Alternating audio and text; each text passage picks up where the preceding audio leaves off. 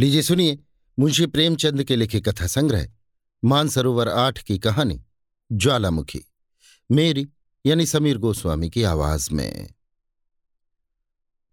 Degree लेने के बाद मैं नित्य लाइब्रेरी जाया करता, पत्रों या किताबों का अवलोकन करने के लिए नहीं। किताबों को तो मैंने छूने की कसम खा ली थी। जिस दिन गजट में अपना नाम देखा उसी दिन मिल और कैंट को उठाकर ताक पर रख दिया। मैं केवल अंग्रेजी पत्रों के वांटेड कॉलम को देखा करता। जीवन यात्रा की फिक्र सवार थी। मेरे दादा या परदादा ने किसी अंग्रेज को गदर के दिन में बचाया होता अथवा किसी इलाके का जमींदार होता तो कहीं नॉमिनेशन के लिए उद्योग करता, पर मेरे पास कोई सिफारिश न थी। शौक कुत्ते, बिल्लियों और मोटरों की मांग सबको थी, पर बीए पास का कोई पुरसा हाल न था। महीनों इसी तरह दौड़ते गुजर गए, पर अपनी रुचि के अनुसार कोई जगह न नजर आई। मुझे अक्सर अपने बीए होने पर क्रोध आता था। ड्राइवर, फायरमैन, मिस्त्री, खानसामा या बावर्ची होता तो मुझे इतने दिनों तक बेकार न बैठना पड़ता। एक दिन मैं चारपाई पर लेटा हुआ एक पत्र पढ़ रहा था कि मुझे एक मांग अपनी इच्छा के अनुसार दिखाई दी। किसी रईस को एक ऐसे प्राइवेट सेक्रेटरी की जरूरत थी जो विद्वान, रसिक, सहृदय और रूपवान हो। वेतन एक हजार मासिक। मैं उछल पड़ा। कहीं मेरा भाग्य उदय हो जाता और ये पद मुझे मिल जाता तो जिंदगी चैन से कट जाती। उसी दिन मैंने अपना विनय पत्र अपने फोटो के साथ रवाना कर दिया, पर अपने आत्मीय गणों में किसी से इसका जिक्र न किया कि कहीं लोग मेरी हंसी न उड़ाए। मेरे लिए तीस रुपये मासिक भी बहुत थे। एक हजार कौन देता, पर दिल से ये ख्याल दूर न होता। बैठे बैठे शेख चिल्ली के मंसूबे बांधा करता, फिर होश में आकर अपने को समझाता कि मुझमें ऐसे ऊंचे पद के लिए कौन सी योग्यता है।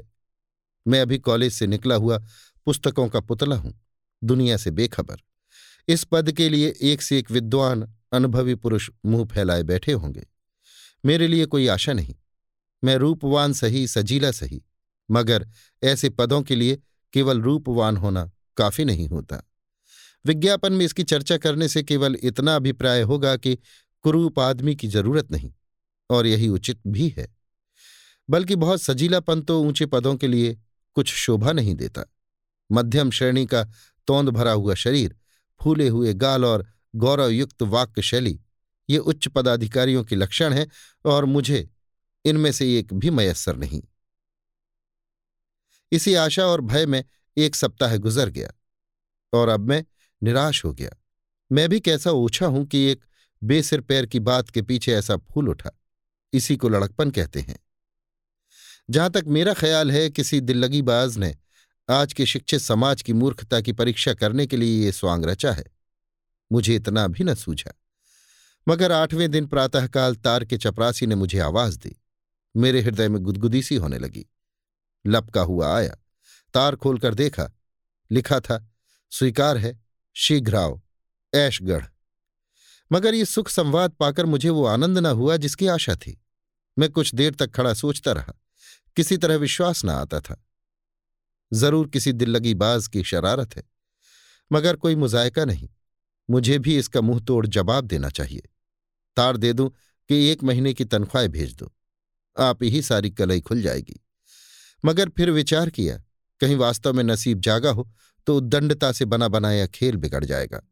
चलो दिल्लगी ही सही, जीवन में ये घटना भी स्मरणीय रहेगी। इस तिलिस्म को खोल ही डालूं, ये निश्चय करके तार द्वारा आने की सूचना दे दी और सीधे रेलवे स्टेशन पर पहुंचा। पूछने पर मालूम हुआ कि ये स्थान दक्षिण की ओर है। टाइम टेबल में उसका वृत्तांत विस्तार के साथ लिखा हुआ था। स्थान अति रमणीय है, पर जलवायु स्वास्थ्यकर नहीं। हाँ, हष्टपुष्ट नवयुवकों पर उसका असर शीघ्र नहीं होता। दृश्य बहुत मनोरम है, पर जहरीले जानवर बहुत मिलते हैं। यथासाध्य अंधेरी घाटियों में न जाना चाहिए। ये वृत्तांत पढ़कर उत्सुकता और भी बढ़ी। जहरीले जानवर हैं तो हुआ करें, कहाँ नहीं है। मैं अंधेरी घाटियों के पास भूल कर भी न जाऊंगा। आकर सफर का सामान ठीक किया और ईश्वर का नाम लेकर नियत समय पर स्टेशन की तरफ चला, पर अपने अलापी मित्रों से इसका कुछ जिक्र न किया, क्योंकि मुझे पूरा विश्वास था कि दो ही चार दिन में अपना सा मुंह लेकर लौटना पड़ेगा। गाड़ी पर बैठा तो शाम हो गई। कुछ देर तक तो सिगार और पत्रों से दिल बहलाता रहा। फिर मालूम नहीं कब नींद आ गई। आंखें खुली और खिड़की से बाहर की तरफ झांका तो उषा काल का मनोहर दृश्य दिखाई दिया। दोनों ओर हरे वृक्षों की ढकी हुई पर्वत श्रेणियां, उन पर चरती हुई उजली उजली गायें और भेड़ें सूर्य की सुनहरी किरणों में रंगी हुई बहुत सुंदर मालूम होती थीं। जी चाहता था कि कहीं मेरी कुटिया भी इन्हीं सुखद पहाड़ियों में होती तो जंगल के फल खाता, झरनों का ताज़ा पानी पीता और आनंद के गीत गाता। यकायक दृश्य बदला। एक विस्तृत झील दिखाई दी जिसमें कंवल खिले हुए थे। कहीं उजले उजले पक्षी तैरते थे और कहीं छोटी छोटी डोंगियां निर्बल आत्माओं के सदृश डगमगाती हुई चली जाती थीं।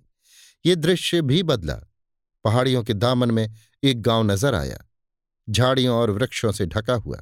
मानो शांति और संतोष ने यहां अपना निवास स्थान बनाया हो। कहीं बच्चे खेलते थे, कहीं गाय के बछड़े किलोल करते थे। फिर एक घना जंगल मिला।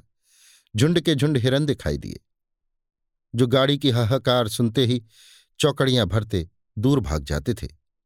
ये सब दृश्य स्वप्न के चित्रों के समान आंखों के सामने आते थे और एक क्षण में गायब हो जाते थे।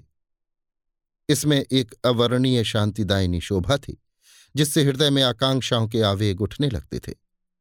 आखिर ऐशगढ़ निकट आया। मैंने बिस्तर संभाला। जरा देर में सिग्नल दिखाई दिया। मेरी छाती धड़कने लगी। गाड़ी रुकी। मैंने उतरकर इधर उधर देखा। कुलियों को पुकारने लगा कि इतने में दो वर्दी पहने हुए आदमियों ने आकर मुझे सादर सलाम किया और पूछा, आप आ, आ, से आ रहे हैं ना? चलिए, मोटर तैयार है। मेरी बाँछें खिल गईं। तब तक कभी मोटर पर बैठने का सौभाग्य न हुआ था। शान के साथ जा बैठा। मन में बहुत लज्जित था कि ऐसे फटेहाल क्यों आया। अगर जानता कि सचमुच सौभाग्य सूर्य चमका है तो ठाट बाट से आता। खैर, मोटर चली। दोनों तरफ मौलसरी के सघन वृक्ष थे। सड़क पर लाल बजरी बिछी हुई थी। सड़क हरे भरे मैदान में किसी सुरम्य जलधारा के सदृश बल खाती चली गई थी।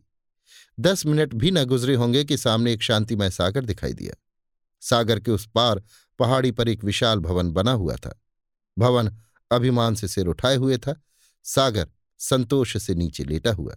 सारा दृश्य काव्य, श्रृंगार और आमोद से भरा हुआ था। हम सदर दरवाजे पर पहुंचे। कई आदमियों ने दौड़कर मेरा स्वागत किया। इनमें एक शौकीन मुंशी जी थे जो बाल संवारे, आंखों में सुरमा लगाए हुए थे। मेरे लिए जो कमरा सजाया गया था उसके द्वार पर मुझे पहुंचाकर बोले, सरकार ने फरमाया है इस समय आप आराम करें, संध्या समय मुलाकात कीजिएगा। मुझे अब तक इसकी कुछ खबर न थी कि ये सरकार कौन है। न मुझे किसी से पूछने का साहस हुआ क्योंकि अपने स्वामी के नाम तक से अनभिज्ञ होने का परिचय नहीं देना चाहता था। मगर इसमें कोई संदेह नहीं कि मेरा स्वामी बड़ा सज्जन मनुष्य था। मुझे इतने आदर सत्कार की कदापि आशा न थी। अपने सुसज्जित कमरे में जाकर जब मैं एक आराम कुर्सी पर बैठा तो हर्ष से विह्वल हो गया। पहाड़ियों की तरफ से शीतल वायु के मंद मंद झोंके आ रहे थे। सामने छज्जा था, नीचे झील थी। सांप के केंचुले के सदृश छाया और प्रकाश से पूर्ण, और मैं जिसे भाग्य देवी ने सदैव अपना सौतेला लड़का समझा था, इस समय जीवन में पहली बार निर्विघ्न आनंद का सुख उठा रहा था। तीसरे पहर उन्हीं शौकीन मुंशी जी ने आकर इत्तला दी कि सरकार ने याद किया है। मैंने इस बीच में बाल बना लिए थे। तुरंत अपना सर्वोत्तम कोट पहना और मुंशी जी के साथ सरकार की सेवा में चला। इस समय मेरे मन में ये शंका उठ रही थी कि कहीं मेरी बातचीत से स्वामी असंतुष्ट न हो जाएं और उन्होंने मेरे विषय में जो विचार स्थिर किए हों उनमें कोई अंतर न पड़ जाए। तथापि मैं अपनी योग्यता का परिचय देने के लिए खूब तैयार था। हम कई बरामदों से होते हुए अंत में सरकार के कमरे के दरवाजे पर पहुंचे। रेशमी पर्दा पड़ा हुआ था। मुंशी जी ने पर्दा उठाकर मुझे इशारे से बुलाया। मैंने कांपते हुए हृदय से कमरे में कदम रखा और आश्चर्य से चकित हो गया। मेरे सामने सौंदर्य की ज्वाला दीप्तिमान थी। फूल भी सुंदर है और दीपक भी सुंदर है। फूल में ठंडक और सुगंधी है, दीपक में प्रकाश और उद्दीपन। फूल पर भ्रमर उड़ उड़कर उसका रस लेता है, दीपक पर पतंग जलकर राख हो जाता है। मेरे सामने कारचोबी मसनद पर जो सुंदरी विराजमान थी वो सौंदर्य की प्रकाशमय ज्वाला थी। फूल की पंखड़ियां हो सकती हैं, ज्वाला को विभक्त करना असंभव है। उसके एक एक अंग की प्रशंसा करना ज्वाला को काटना है। वो नख शिख एक ज्वाला थी, वही दीपन, वही चमक, वही लालमा, वही प्रभा। कोई चित्रकार प्रतिभा सौंदर्य का इससे अच्छा चित्र नहीं खींच सकता था। रमणी ने मेरी तरफ वात्सल्य दृष्टि से देखकर कहा, आपको सफर में कोई विशेष कष्ट तो नहीं हुआ? मैंने संभल कर उत्तर दिया, जी नहीं, कोई कष्ट नहीं हुआ। रमणी, ये स्थान पसंद आया? मैंने साहसपूर्ण उत्साह के साथ जवाब दिया, ऐसा सुंदर स्थान पृथ्वी पर न होगा। हाँ, गाइड बुक देखने से विदित हुआ कि यहाँ का जलवायु जैसा सुखद प्रकट होता है, यथार्थ में वैसा नहीं। विषैले पशुओं की भी शिकायत थी। ये सुनते ही रमणी का मुखसूर कांतिहीन हो गया। मैंने तो ये चर्चा इसलिए कर दी थी जिससे प्रकट हो जाए कि यहाँ आने में मुझे भी कुछ त्याग करना पड़ा है, पर मुझे ऐसा मालूम हुआ कि इस चर्चा से उसे कोई विशेष दुख हुआ। पर क्षण भर में सूर्य मेघमंडल से बाहर निकल आया। बोली, ये स्थान अपनी रमणीयता के कारण बहुधा लोगों की आंखों में खटकता है। गुण का निरादर करने वाले सभी जगह होते हैं, और यदि जलवायु कुछ हानिकार हो भी तो आप जैसे बलवान मनुष्य को इसकी क्या चिंता हो सकती है। रहे विषैले जीव जंतु, वो आपके नेत्रों के सामने विचर रहे हैं। अगर मोर, हिरन और हंस विषैले जीव हैं तो निसंदेह यहाँ विषैले जीव बहुत हैं। मुझे संशय हुआ कि कहीं मेरे कथन से उसका चित्त खिन्न न हो गया हो। गर्व से बोला, गाइड बुकों पर विश्वास करना सर्वथा भूल है। इस वाक्य से सुंदरी का हृदय खिल गया। बोली, आप स्पष्टवादी मालूम होते हैं और ये मनुष्य का एक उच्च गुण है। मैं आपका चित्र देखते ही इतना समझ गई थी। आपको ये सुनकर आश्चर्य होगा कि इस पद के लिए मेरे पास एक लाख से अधिक प्रार्थना पत्र आए थे। कितने ही एमए थे, कोई डीएससी था, कोई जर्मनी से पीएचडी की उपाधि प्राप्त किए हुए था। मानो यहाँ मुझे किसी दार्शनिक विषय की जांच करानी थी। मुझे अब की ये अनुभव हुआ कि देश में उच्च शिक्षित मनुष्यों की इतनी भरमार है। कई महाशयों ने स्वरचित ग्रंथों की नामावली लिखी थी, मानो देश में लेखकों और पंडितों ही की आवश्यकता है। कालगति का लेश मात्र भी परिचय नहीं है। प्राचीन कर्म कथाएं केवल अंधभक्तों के रसास्वादन के लिए ही हैं, उनसे और कोई लाभ नहीं है। ये भौतिक उन्नति का समय है। आजकल लोग भौतिक सुख पर अपने प्राण अर्पण कर देते हैं। कितने ही लोगों ने अपने चित्र भी भेजे थे। कैसी कैसी विचित्र मूर्तियां थीं जिन्हें देखकर घंटों हंसिए। मैंने उन सभी को एक एल्बम में लगा लिया है और अवकाश मिलने पर जब हंसने की इच्छा होती है तो उन्हें देखा करती हूं। मैं उस विद्या को रोग समझती हूं जो मनुष्य को वनमानुष बना दे। आपका चित्र देखते ही आंखें मुग्ध हो गई। तत्क्षण आपको बुलाने का तार दे दिया। मालूम नहीं क्यों अपने गुण स्वभाव की प्रशंसा की अपेक्षा हम अपने बाह्य गुणों की प्रशंसा से अधिक संतुष्ट होते हैं, और एक सुंदरी के मुख कंठ से तो वो चलते हुए जादू के समान है। बोला, यथासाध्य आपको मुझसे असंतुष्ट होने का अवसर न मिलेगा। सुंदरी ने मेरी ओर प्रशंसापूर्ण नेत्रों से देखकर कहा, इसका मुझे पहले ही से विश्वास है। आइए अब कुछ काम की बातें हो जाएं। इस घर को आप अपना ही समझिए और संकोच छोड़कर आनंद से रहिए। मेरे भक्तों की संख्या बहुत है। वो संसार के प्रत्येक भाग में उपस्थित हैं और बहुधा मुझसे अनेक प्रकार की जिज्ञासा किया करते हैं। उन सबको मैं आपके सुपुर्द करती हूँ। आपको उनमें भिन्न भिन्न स्वभाव के मनुष्य मिलेंगे। कोई मुझसे सहायता मांगता है, कोई मेरी निंदा करता है, कोई सराहता है, कोई गालियां देता है। इन सब प्राणियों को संतुष्ट रखना आपका काम है। देखिए, ये आज के पत्रों का ढेर है। एक महाशय कहते हैं, बहुत दिन हुए आपकी प्रेरणा से मैं अपने बड़े भाई की मृत्यु के बाद उनकी संपत्ति का अधिकारी बन बैठा था। अब उनका पुत्र वयस प्राप्त कर चुका है और मुझसे अपने पिता की जायदाद लौटाना चाहता है। इतने दिनों तक उस संपत्ति का उपभोग करने के पश्चात अब उसका हाथ से निकलना अखर रहा है। आपकी इस विषय में क्या सम्मति है? इनको उत्तर दीजिए कि इस कूटनीति से काम लो, अपने भतीजे को कपट प्रेम से मिला लो, और जब वो निशंक हो जाए तो उससे एक सादे स्टाम्प पर हस्ताक्षर करा लो। इसके पीछे पटवारी और अन्य कर्मचारियों की मदद से इसी स्टाम्प पर जायदाद का बेनामा लिखा लो। यदि एक लगाकर दो मिलते हो तो आगा पीछा मत करो। ये उत्तर सुनकर मुझे बड़ा कौतूहल हुआ। नीति ज्ञान को धक्का सा लगा। सोचने लगा, ये रमणी कौन है और क्यों ऐसे अनर्थ का परामर्श देती है? ऐसे खुल्लम खुल्ला तो कोई वकील भी किसी को ये राय न देगा। उसकी ओर संदेहात्मक भाव से देखकर बोला, ये तो सर्वथा न्याय विरुद्ध प्रतीत होता है। कामनी खिलखिलाकर हंस पड़ी और बोली, न्याय की आपने भली कही। ये केवल धर्मांध मनुष्यों के मन का समझौता है, संसार में इसका अस्तित्व नहीं। बाप ऋण लेकर मर जाए, लड़का कौड़ी कौड़ी भरे। विद्वान लोग इसे न्याय कहते हैं, मैं घोर अत्याचार समझती हूं। इस न्याय के पर्दे में गांठ के पूरे महाजन की हेकड़ी साफ झलक रही है। एक डाकू किसी भद्र पुरुष के घर में डाका मारता है, लोग उसे पकड़कर कैद कर देते हैं। धर्मात्मा लोग इसे भी न्याय कहते हैं, किंतु यहां भी वही धन और अधिकार की प्रचंडता है। भद्र पुरुष ने कितने ही घरों को लूटा, कितनों ही का गला दबाया और इस प्रकार धन संचय किया। किसी को भी उन्हें आंख दिखाने का साहस न हुआ। डाकू ने जब उनका गला दबाया तो वो अपने धन और प्रभुत्व के बल से उस पर वज्र प्रहार कर बैठे। मैं इसे न्याय नहीं कहती। संसार में धन, छल, कपट, धूर्तता का राज्य है। यही जीवन संग्राम है। यहां प्रत्येक साधन जिससे हमारा काम निकले, जिससे हम अपने शत्रुओं पर विजय पा सकें, न्यायानुकूल और उचित है। धर्म युद्ध के दिन अब नहीं रहे। ये देखिए, ये एक दूसरे सज्जन का पत्र है। वो कहते हैं, मैंने प्रथम श्रेणी में एम ए पास किया, प्रथम श्रेणी में कानून की परीक्षा पास की, पर अब कोई मेरी बात भी नहीं पूछता। अब तक ये आशा थी कि योग्यता और परिश्रम का अवश्य ही कुछ फल मिलेगा, पर तीन साल के अनुभव से ज्ञात हुआ कि ये केवल धार्मिक नियम है। तीन साल में घर की पूंजी भी खा चुका। अब विवश होकर आपकी शरण लेता हूं। मुझ हतभाग्य मनुष्य पर दया कीजिए और मेरा बेड़ा पार लगाइए। इनको उत्तर दीजिए कि जाली दस्तावेज बनवाइए और झूठे दावे चलाकर उनकी डिग्री करा लीजिए।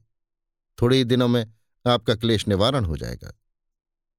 ये देखिए, एक सज्जन और कहते हैं, लड़की सयानी हो गई है, जहां जाता हूं लोग दायज की गठरी मांगते हैं। यहां पेट की रोटियों का भी ठिकाना नहीं, किसी तरह भलमनसी निभा रहा हूं। चारों ओर निंदा हो रही है, जो आज्ञा हो उसका पालन करूं। इन्हें लिखिए, कन्या का विवाह किसी बुढ़े खुर्राट सेठ से कर दीजिए, वो दायज लेने की जगह कुछ उल्टे और दे जाएगा। अब आप समझ गए होंगे कि ऐसे जिज्ञासुओं को किस ढंग से उत्तर देने की आवश्यकता है। उत्तर संक्षिप्त होना चाहिए, बहुत टीका टिप्पणी व्यर्थ होती है। अभी कुछ दिनों तक आपको ये काम कठिन जान पड़ेगा, पर आप चतुर मनुष्य हैं, शीघ्र ही आपको इस काम का अभ्यास हो जाएगा। तब आपको मालूम होगा कि इससे सहज और कोई काम नहीं है। आपके द्वारा सैकड़ों दारुण दुख भोगने वालों का कल्याण होगा और वो आजन्म आपका यश गाएंगे। मुझे यहां रहते एक महीना से अधिक हो गया, पर अब तक मुझ पर यह रहस्य न खुला कि ये सुंदरी कौन है, मैं किसका सेवक हूं, इसके पास इतना अतुल धन, ऐसी ऐसी विलास की सामग्रियां कहाँ से आती हैं। जिधर देखता हूं ऐश्वर्य ही का आडंबर दिखाई देता है। मेरे आश्चर्य की सीमा न थी, मानो किसी तिलिस्म में आ फंसा हूं। इन जिज्ञासुओं का इस रमणी से क्या संबंध है, ये भेद भी न खुलता था। मुझे नित्य उससे साक्षात होता था। उसके सम्मुख आते ही मैं अचेत सा हो जाता था। उसकी चितवनों में एक प्रबल आकर्षण था जो मेरे प्राणों को खींच लिया करता था। मैं वाक् शून्य हो जाता, केवल छुपी हुई आंखों से उसे देखा करता था, पर मुझे उसकी मृदुल मुस्कान और रसमयी आलोचनाओं तथा मधुर काव्यमय भावों में प्रेमानंद की जगह एक प्रबल मानसिक अशांति का अनुभव होता था। उसकी चितवनें केवल हृदय को बाणों के समान छेदती थी। उसके कटाक्ष चित्त को व्यस्त करते थे। शिकारी अपने शिकार को खिलाने में जो आनंद पाता है, वही उस परम सुंदरी को मेरी प्रेमातुरता में प्राप्त होता था। वो एक सौंदर्य ज्वाला जलाने के सिवा और क्या कर सकता है। तिस पर भी मैं पतंगे की भांति उस ज्वाला पर अपने को समर्पण करना चाहता था। यही आकांक्षा होती कि उन पद कमलों पर सिर रखकर प्राण दे दूं। ये केवल एक उपासक की भक्ति थी, काम और वासना से शून्य। कभी कभी जब वो संध्या समय अपने मोटर बोट पर बैठकर सागर की सैर करती, तो ऐसा जान पड़ता था मानो चंद्रमा आकाश लालिमा में तैर रहा है। मुझे इस दृश्य में अनुपम सुख प्राप्त होता था। मुझे अब अपने नियत कार्यों में खूब अभ्यास हो गया था। मेरे पास प्रतिदिन पत्रों का एक पोथा पहुंच जाता था। मालूम नहीं किस डाक से आता था। लिफाफों पर कोई मोहर न होती थी। मुझे इन जिज्ञासुओं में बहुधा वो लोग मिलते थे जिनका मेरी दृष्टि में बड़ा आदर था। कितने ही ऐसे महात्मा थे जिनमें मुझे श्रद्धा थी। बड़े बड़े विद्वान, लेखक और अध्यापक, बड़े बड़े ऐश्वर्यवान रईस, यहां तक कि कितने ही धर्म के आचार्य नित्य अपनी राम कहानी सुनाते थे। उनकी दशा अत्यंत करुणाजनक थी। वो सब के सब मुझे रंगे हुए सियार दिखाई देते थे। जिन लेखकों को मैं अपनी भाषा का स्तंभ समझता था उनसे घृणा होने लगी। वो केवल उचक्के थे जिनकी सारी कीर्ति चोरी, अनुवाद और कतरब्योत पर निर्भर थी। जिन धर्म के आचार्यों को मैं पूज्य समझता था वो स्वार्थ, तृष्णा और घोर नीचता के दलदल में फंसे हुए दिखाई देते थे। मुझे धीरे धीरे ये अनुभव हो रहा था कि संसार की उत्पत्ति से अब तक लाखों शताब्दियां बीत जाने पर भी मनुष्य वैसा क्रूर, वैसा ही वासनाओं का गुलाम बना हुआ है। बल्कि उस समय के लोग सरल प्रकृति के कारण इतने कुटिल, दुराग्रहों में इतने चालाक न होते थे। एक दिन संध्या समय उस रमणी ने मुझे बुलाया। मैं अपने घमंड में ये समझता था कि मेरे बाकपन का कुछ न कुछ असर उस पर भी होता है।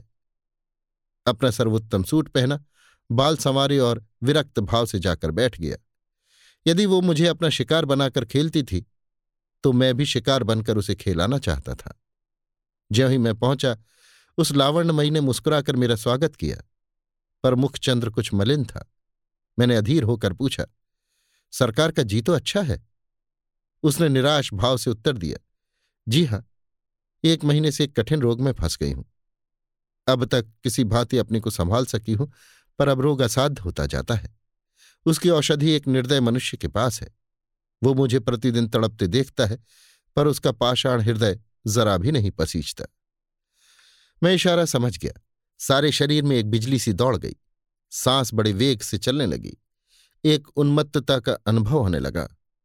निर्भय होकर बोला, संभव है जिसे आपने निर्दय समझ रखा हो वो भी आपको ऐसा ही समझता हो और भय से मुंह खोलने का साहस न कर सकता हो। सुंदरी ने कहा, तो कोई ऐसा उपाय बतलाइए जिससे दोनों ओर की आग बुझे। प्रियतम, अब मैं अपने हृदय की दहकती हुई विरहाग्नि को नहीं छिपा सकती। मेरा सर्वस्व आपकी भेंट है। मेरे पास वो खजाने हैं जो कभी खाली न होंगे। मेरे पास वो साधन हैं जो आपको कीर्ति के शिखर पर पहुंचा देंगे। मैं समस्त संसार को आपके पैरों पर झुका सकती हूं। बड़े बड़े सम्राट भी मेरी आज्ञा को नहीं टाल सकते। मेरे पास वो मंत्र है जिससे मैं मनुष्य के मनोवेगों को क्षणमात्र में पलट सकती हूं। आइए मेरे हृदय से लिपटकर इस दाह क्रांति को शांत कीजिए। रमणी के चेहरे पर जलती हुई आग की सी कांति थी। वो दोनों हाथ फैलाए कामोन्मत्त होकर मेरी ओर बढ़ी। उसकी आंखों से आग की चिंगारियां निकल रही थीं, परंतु जिस प्रकार अग्नि से पारा दूर भागता है उसी प्रकार मैं भी उसके सामने से एक कदम पीछे हट गया।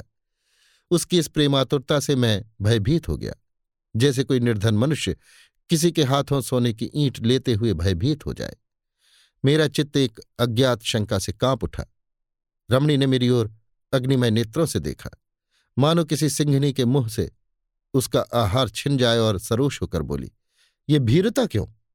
मैं मैं आपका एक तुच्छ सेवक हूं, इस महान आदर का पात्र नहीं। रमणी, आप मुझसे घृणा करते हैं। मैं, ये आपका मेरे साथ अन्याय है। मैं इस योग्य भी तो नहीं कि आपके तलुओं को आंखों से लगाऊं। आप दीपक हैं, मैं पतंग हूं। मेरे लिए इतना ही बहुत है। रमणी नैराश्यपूर्ण क्रोध के साथ बैठ गई और बोली, वास्तव में आप निर्दयी हैं। मैं ऐसा न समझती थी। आप में अभी तक अपनी शिक्षा के कुसंस्कार लिपटे हुए हैं।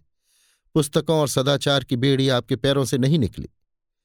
मैं शीघ्र ही अपने कमरे में चला आया और चित्त के स्थिर होने पर जब मैं इस घटना पर विचार करने लगा तो मुझे ऐसा मालूम हुआ कि मैं अग्निकुंड में गिरते गिरते बचा।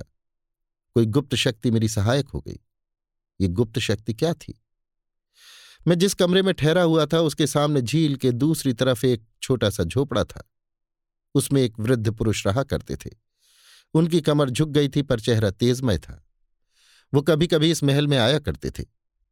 रमणी ना जाने क्यों उनसे घृणा करती थी। मन में उनसे कुछ डरती थी। उन्हें देखते ही घबरा जाती, मानो किसी असमंजस में पड़ी हुई है।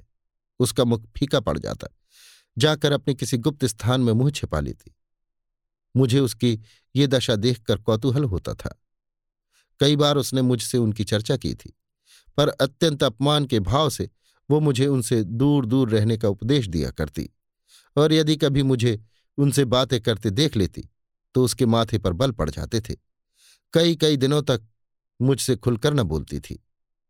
उस रात को मुझे देर तक नींद नहीं आई। उधेड़ बुन में पड़ा हुआ था। कभी जी चाहता, आओ आंखें बंद करके प्रेम रस पान करें, संसार के पदार्थों का सुख भोगे, जो कुछ होगा देखा जाएगा। जीवन में ऐसे दिव्य अवसर कहाँ मिलते हैं। फिर आप ही आप मन कुछ खिंच जाता था, घृणा उत्पन्न हो जाती थी। रात के दस बजे होंगे कि हठात मेरे कमरे का द्वार आप ही खुल गया और वही तेजस्वी पुरुष अंदर आए। यद्यपि मैं अपनी स्वामिनी के भय से उनसे बहुत कम मिलता था, पर उनके मुख पर ऐसी शांति थी और उनके भाव ऐसे पवित्र तथा कोमल थे कि हृदय में उनके सत्संग की उत्कंठा होती थी। मैंने उनका स्वागत किया और लाकर एक कुर्सी पर बैठा दिया। उन्होंने मेरी ओर दयापूर्ण भाव से देखकर कहा, मेरे आने से तुम्हें कष्ट तो नहीं हुआ? मैंने सिर झुकाकर उत्तर दिया, आप जैसे महात्माओं का दर्शन मेरे सौभाग्य की बात है। महात्मा जी निश्चिंत होकर बोले, अच्छा तो सुनो और सचेत हो जाओ। मैं तुम्हें यही चेतावनी देने के लिए आया हूं। तुम्हारे ऊपर एक घोर विपत्ति आने वाली है। तुम्हारे लिए इस समय इसके सिवा और कोई उपाय नहीं है कि यहां से चले जाओ। मेरी बात न मानोगे तो जीवन पर्यंत कष्ट झेलोगे और इस मायाजाल से कभी मुक्त न हो सकोगे। मेरा झोपड़ा तुम्हारे सामने था, मैं भी कभी कभी यहां आया करता था, पर तुमने मुझसे मिलने की आवश्यकता न समझी। यदि पहले ही दिन तुम मुझसे मिलते तो सहस्त्रों मनुष्यों का सर्वनाश करने के अपराध से बच जाते। निस्संदेह ये तुम्हारे पूर्व कर्मों का फल था जिसने आज तुम्हारी रक्षा की। अगर ये पिशाचनी एक बार तुमसे प्रेमालिंगन कर लेती तो फिर तुम उसी दम उसके अजायब खाने में भेज दिए जाते। वो जिस पर रीझती है उसकी वही गत बनाती है, यही उसका प्रेम है। चलो जरा इस अजायब खाने की सैर करो, तब तुम समझोगे कि आज तुम किस आफत से बचे। ये कहकर महात्मा जी ने दीवार में एक बटन दबाया। तुरंत एक दरवाजा निकल आया। ये नीचे उतरने की सीढ़ी थी। महात्मा उसमें घुसे और मुझे भी बुलाया। घोर अंधकार में कई कदम उतरने के बाद एक बड़ा कमरा नजर आया। उसमें एक दीपक टिमटिमा रहा था। वहां मैंने जो घोर वीभत्स और हृदय विदारक दृश्य देखे, उनका स्मरण करके आज भी रोंगटे खड़े हो जाते हैं। इटली के अमर कवि डेंटी ने नरक का जो दृश्य दिखाया है, उससे कहीं भयावह, रोमांचकारी तथा नारकीय दृश्य मेरी आंखों के सामने उपस्थित था। सैकड़ों विचित्र देहधारी नाना प्रकार की अशुद्धताओं में लिपटे हुए भूमि पर पड़े कराह रहे थे। उनके शरीर मनुष्य कैसे थे, लेकिन चेहरों का रूपांतर हो गया था। कोई कुत्ते से मिलता था, कोई गीदड़ से, कोई बन बिलाव से, कोई सांप से। एक स्थान पर एक मोटा स्थूल मनुष्य एक दुर्बल शक्तिहीन मनुष्य के गले में मुंह लगाए उसका रक्त चूस रहा था। एक और दो गिद्ध की सूरत वाले मनुष्य एक सड़ी हुई लाश पर बैठे उसका मांस नोच रहे थे। एक जगह एक अजगर की सूरत का मनुष्य एक बालक को निगलना चाहता था, पर बालक उसके गले में अटका हुआ था। दोनों ही जमीन पर पड़े छटपटा रहे थे। एक जगह मैंने एक अत्यंत पैशाचिक घटना देखी। दो नागिन की सूरत वाली स्त्रियां एक भेड़िए की सूरत वाले मनुष्य के गले में लिपटी हुई उसे काट रही थीं। वो मनुष्य घोर वेदना से चिल्ला रहा था। मुझसे अब और न देखा गया। तुरंत वहां से भागा और गिरता पड़ता अपने कमरे में आकर दम लिया। महात्मा जी मेरे साथ चले आए। जब मेरा चित्त शांत हुआ तो उन्होंने कहा, तुम इतनी जल्द घबरा गए? अभी तो इस रहस्य का एक भाग भी नहीं देखा। यही तुम्हारी स्वामिनी के विहार का स्थान है और यही उनके पालतू जीव है। इन जीवों के पिशाच अभिनय देखने में उनका विशेष मनोरंजन होता है। ये सभी मनुष्य किसी समय तुम्हारे ही समान प्रेम और प्रमोद के पात्र थे, पर उनकी ये दुर्गति हो रही है। अब तुम्हें मैं यही सलाह देता हूं कि इसी दम यहां से भागो, नहीं तो रमणी के दूसरे वार से कदापि न बचोगे। ये कहकर वो महात्मा अदृश्य हो गए। मैंने भी अपनी गठरी बांधी और अर्धरात्रि के सन्नाटे में चोरों की भांति कमरे से बाहर निकला। शीतल आनंदमय समीर चल रही थी। सामने के सागर में तारे छिटक रहे थे। मेहंदी की सुगंधी उड़ रही थी। मैं चलने को तो चला, पर संसार सुख भोग का ऐसा सुअवसर छोड़ते हुए दुख होता था। इतना देखने और महात्मा के उपदेश सुनने पर भी चित्त उस रमणी की ओर खिंचता था। मैं कई बार चला, कई बार लौटा, पर अंत में आत्मा ने इंद्रियों पर विजय पाई। मैंने सीधा मार्ग छोड़ दिया और झील के किनारे किनारे गिरता पड़ता, कीचड़ में फंसता, सड़क तक आ पहुंचा। यहां आकर मुझे एक विचित्र उल्लास हुआ, मानो कोई चिड़िया बाज के चंगुल से छूट गई हो। यद्यपि मैं एक मास के बाद लौटा था, पर अब जो देखा तो अपनी चारपाई पर पड़ा हुआ था। कमरे में जरा भी गर्द या धूल न थी।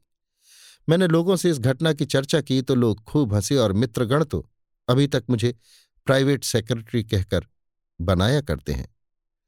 सभी कहते हैं कि मैं एक मिनट के लिए भी कमरे से बाहर नहीं निकला। महीना भर गायब रहने की तो बात ही क्या। इसलिए अब मुझे भी विवश होकर यही कहना पड़ता है कि शायद मैंने कोई स्वप्न देखा हो। कुछ भी हो, परमात्मा को कोटि कोटि धन्यवाद देता हूं कि मैं उस पाप कुंड से बचकर निकल आया। वो चाहे स्वप्न ही हो, पर मैं उसे अपने जीवन का एक वास्तविक अनुभव समझता हूं, क्योंकि उसने सदैव के लिए मेरी आंखें खोल दीं। अभी आप सुन रहे थे मुंशी प्रेमचंद के लिखे कथा संग्रह मानसरोवर आठ की कहानी ज्वालामुखी, मेरी यानी समीर गोस्वामी की आवाज में।